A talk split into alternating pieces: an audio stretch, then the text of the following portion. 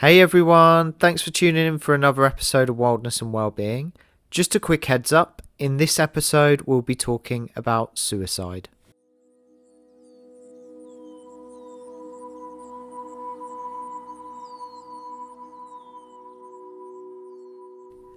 Hello, and welcome to another episode of Wildness and Wellbeing.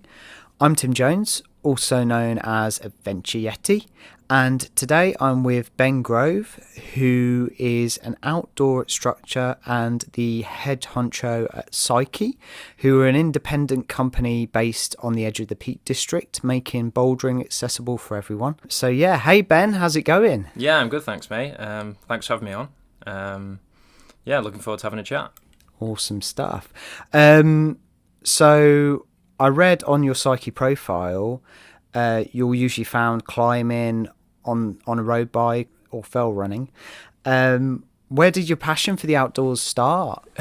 I don't. I don't specifically remember a moment that it started. It's it's always been part of my life. I um I grew up in Cornwall actually, um down on the on the south coast, right down near Land's End, and uh, from sort of my earliest memories, I was being dragged to the beach after school, and I think my swimming lessons were being chucked in the sea and told, told to swim, and and our family holidays were either to a cottage in Scotland or we sometimes went to France, sort of Euro camping. So I've I've always been outdoors. Um, both my parents are fairly outdoorsy. We've always had dogs. They go on dog walks and things like that. So yeah, the especially the mountains were a big part of sort of my childhood holidays and, and things like that.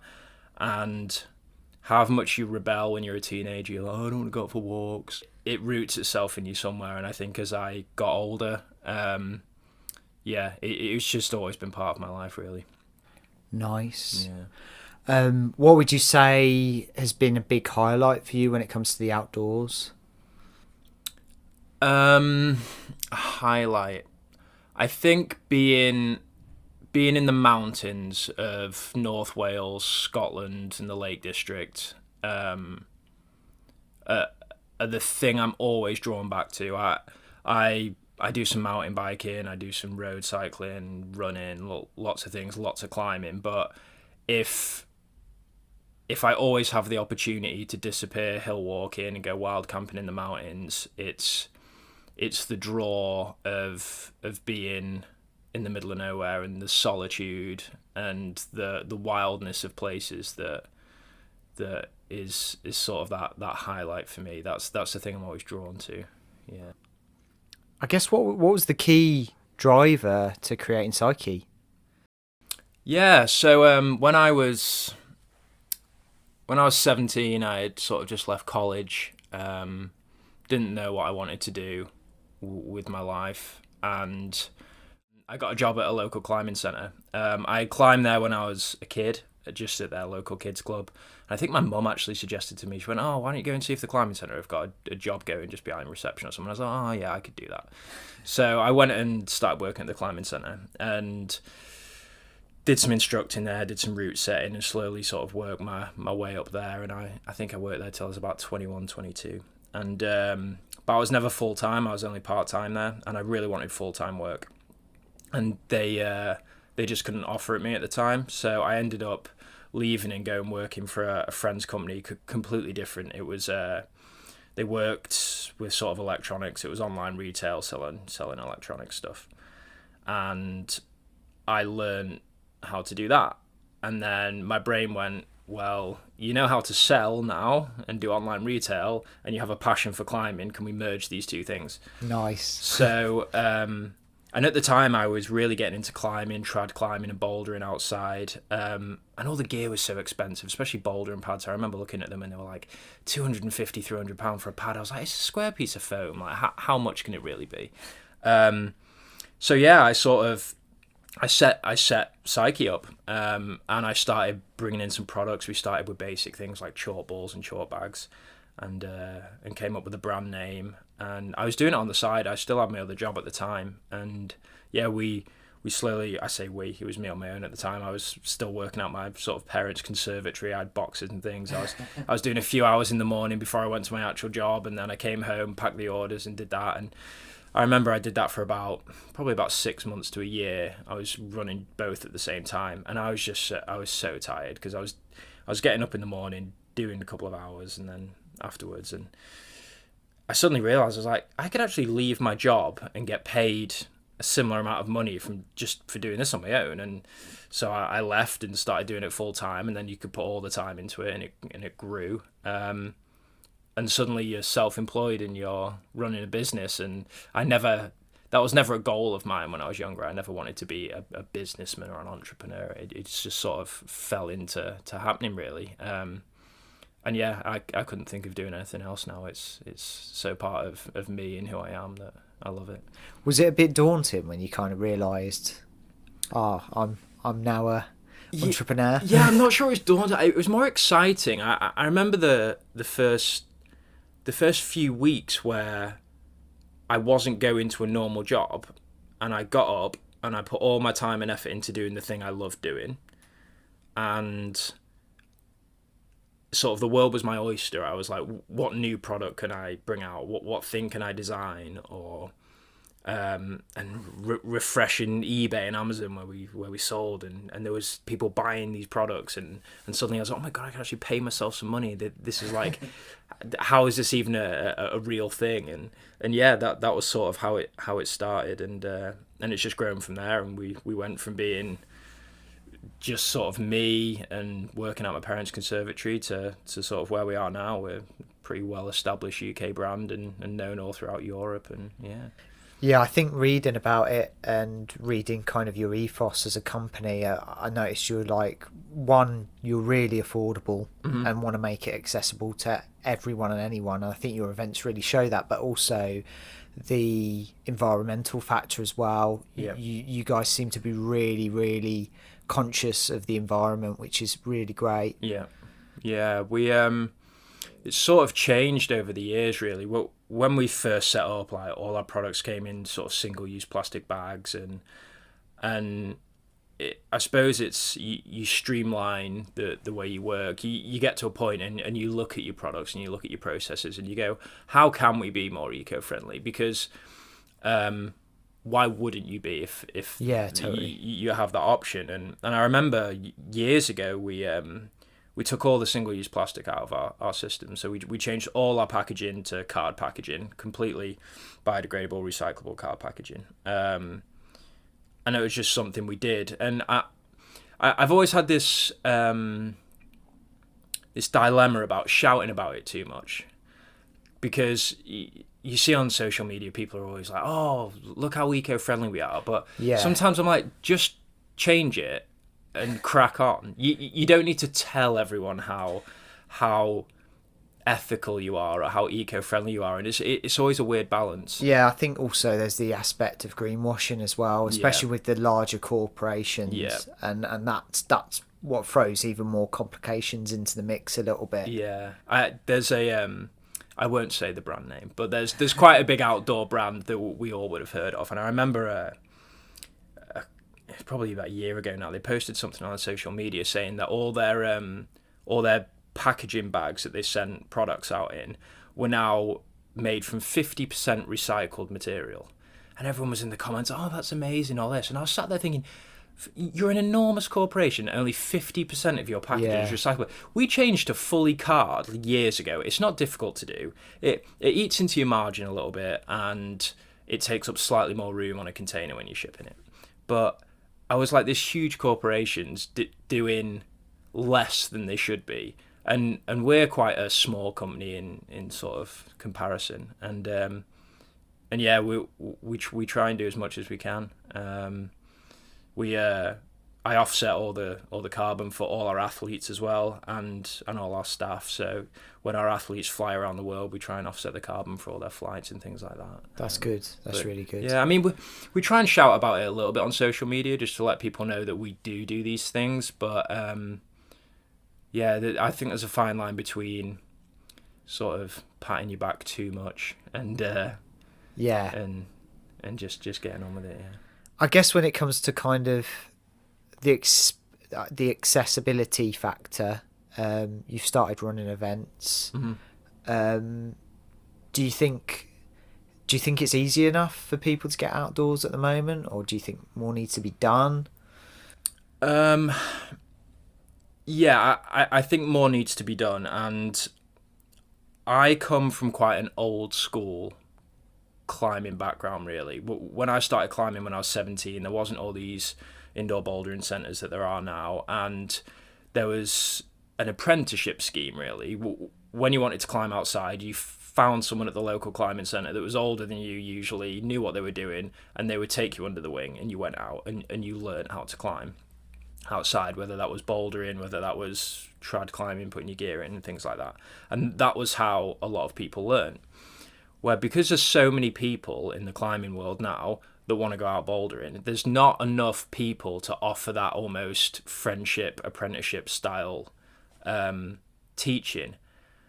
And because in the UK we have a really strong ethics around climbing outside, and even with our sort of countryside code, um, and conservation and things like that. That there's a there's a lot that people don't know about being out in the countryside, and I I think it's really difficult for people to know, and they go out and they put chalk on footholds and they they'll potentially leave litter around or they're yeah they're doing things to the rock and in the bouldering areas that they potentially shouldn't be doing and it's not because they're they're doing it on purpose. They just don't know that these sort of bouldering and climbing ethics are a thing.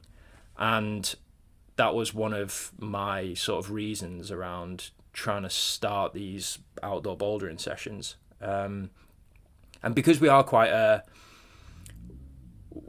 our, our products are often, especially the bouldering pads, are at the lower end of the price point a lot of beginners go to buying our pads and then they go out and I've been at crags before and I've seen people doing th- like not brushing tick marks or, or, doing these things and sometimes I've got Psychi pads with them and I feel a level of responsibility that yeah. sometimes the people that are potentially doing some of the damage at the crags are using my products and I want to go over to them and, and, and help them and tell them and I was like you know what well I, I can do something here so I was like, I'm going to start running free outdoor bouldering sessions. People that have never done it, come along. I'll teach them all the ethics and things. It's free of charge. Come along, have a day out bouldering, and we'll we'll give you some info. Um, so yeah, I, I think it would be good if more brands and more people would do that. But I understand often there's a ch- people want to make money. They're a business, so they start charging for things like that. And sometimes people haven't got the money to do it, which is why I've tried to offer them for free and just give up my week- weekend and sort of go out and, and help. Yeah, I think especially from the ethics side, that's a, that was a big thing that I noticed when I went on the bouldering session with you guys, uh, yeah. uh, talking about. Um, I think you pointed out some climbers that were in a nesting area. Yeah. And you were saying where to find out where you can climb. Yeah, like the BMC RAD, yeah. the Regional Access Database, which tells you all about the nesting restrictions. And if there's anyone listening to this that does climb outside, if you have a look at the BMC RAD, it's a really good database. You can see if there's birds nesting in that area, if you shouldn't climb there, if you should climb there. And UKC is also a really good re- sort of resource for that. It, there's lots of info on there about things.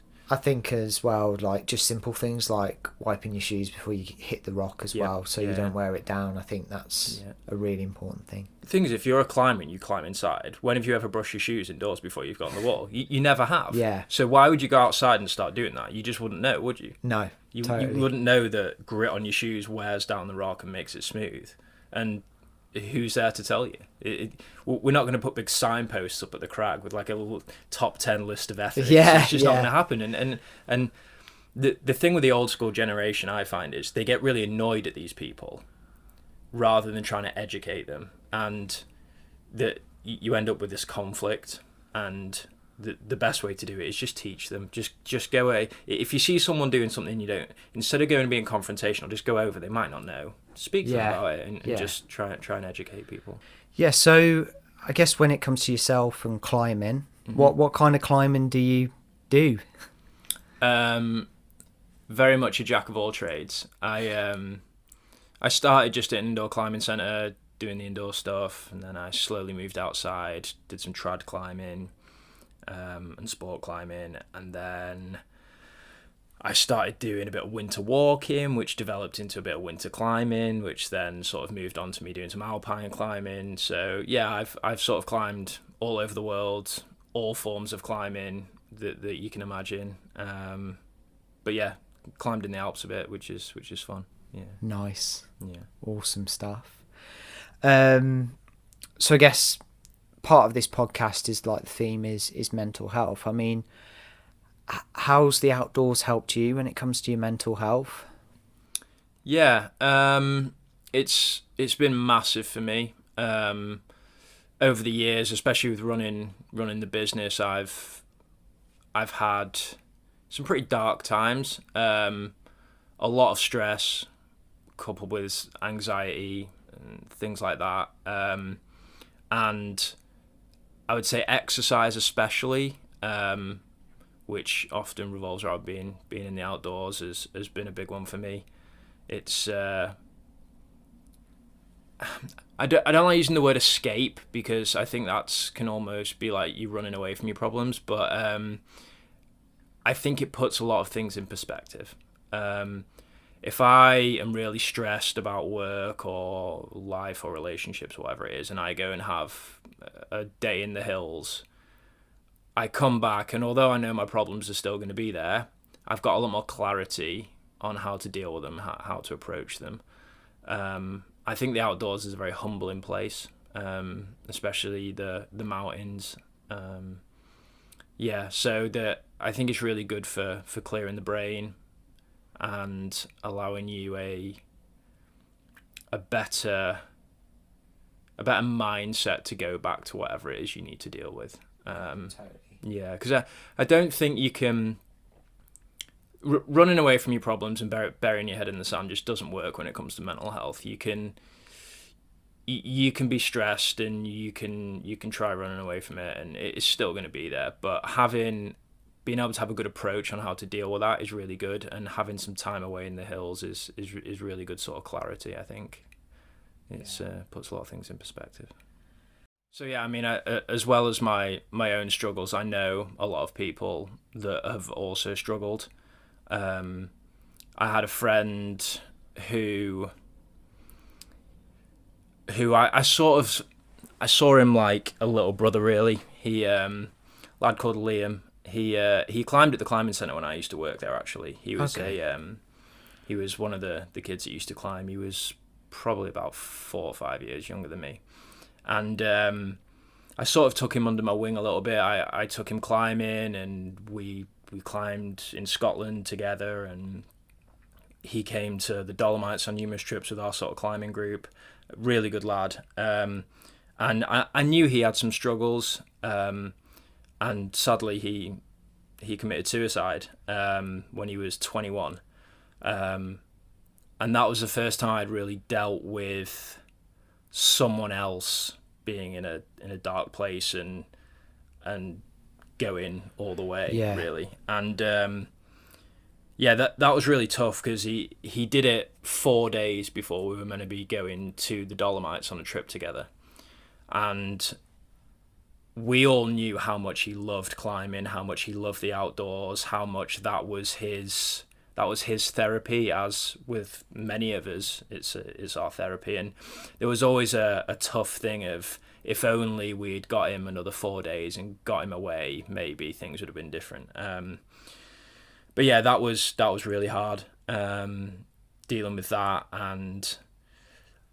I, I've always wondered if often that was the start of me having some some mental health issues myself. Um, I, I've never really pinpointed that. Um, I think it was a combination of, of things. But yeah, that was that was a really tough one to take. He was only 21. He had he had lived a lot of life. He'd done a lot of things, but um, to lose someone that young was uh, was a real struggle. And the, the first I think year after after that, I, I found it very hard. There was so many the whys and and and all the questions that go with with losing someone. Um, yeah. yeah, that that was a tough one. Yeah, I can imagine that was really tough, and I think it just highlights. Um, I, I think, I mean, just everyone, but I think especially guys, we just don't seem to always open up so much and talk about Yeah. our mental health. Um, I don't think it's necessarily a kind of a macho thing. It's it's it's just more of a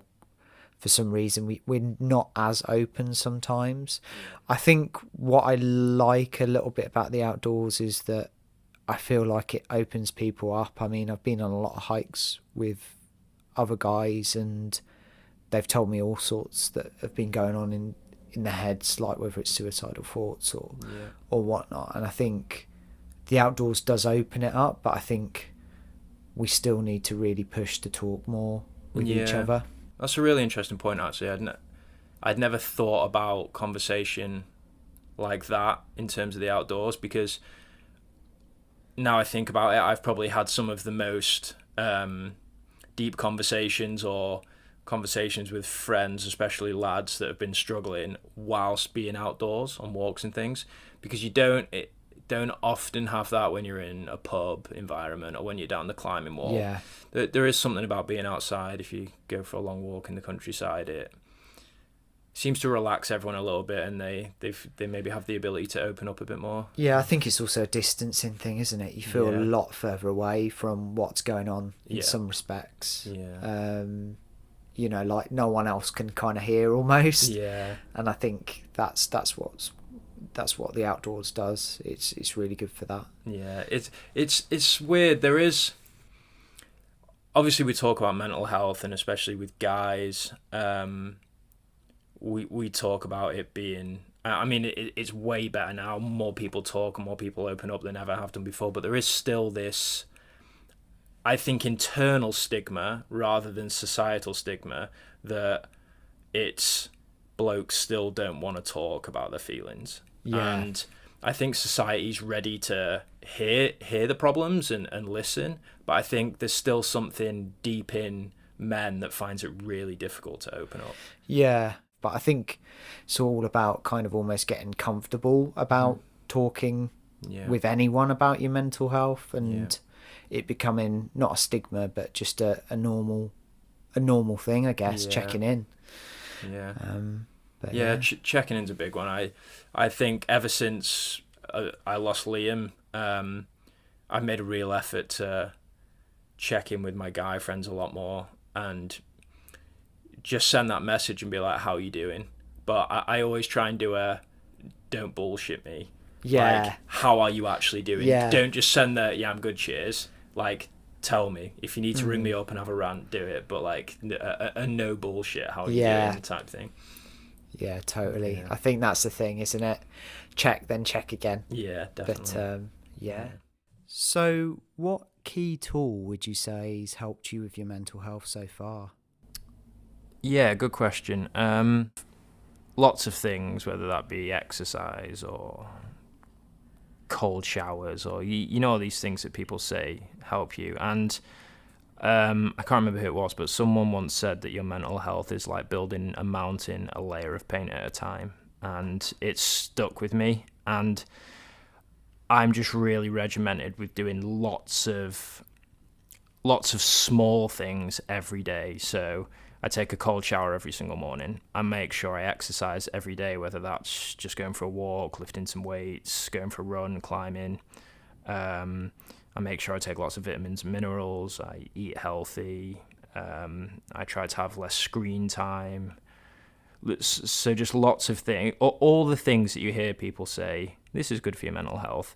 I try and do all of them every day in small amounts, and that's the one thing that I found is is best to to having a clear head.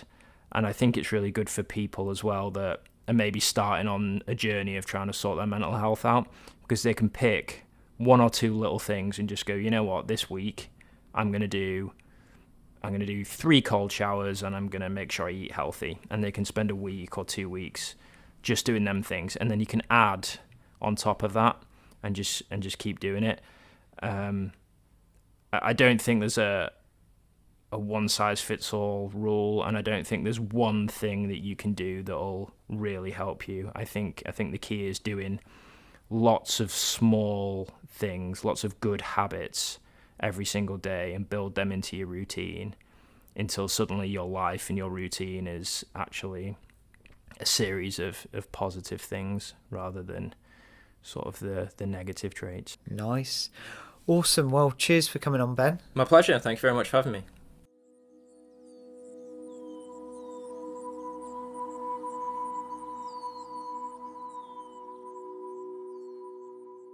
Hey everyone, thanks for listening to another episode of Wildness and Wellbeing.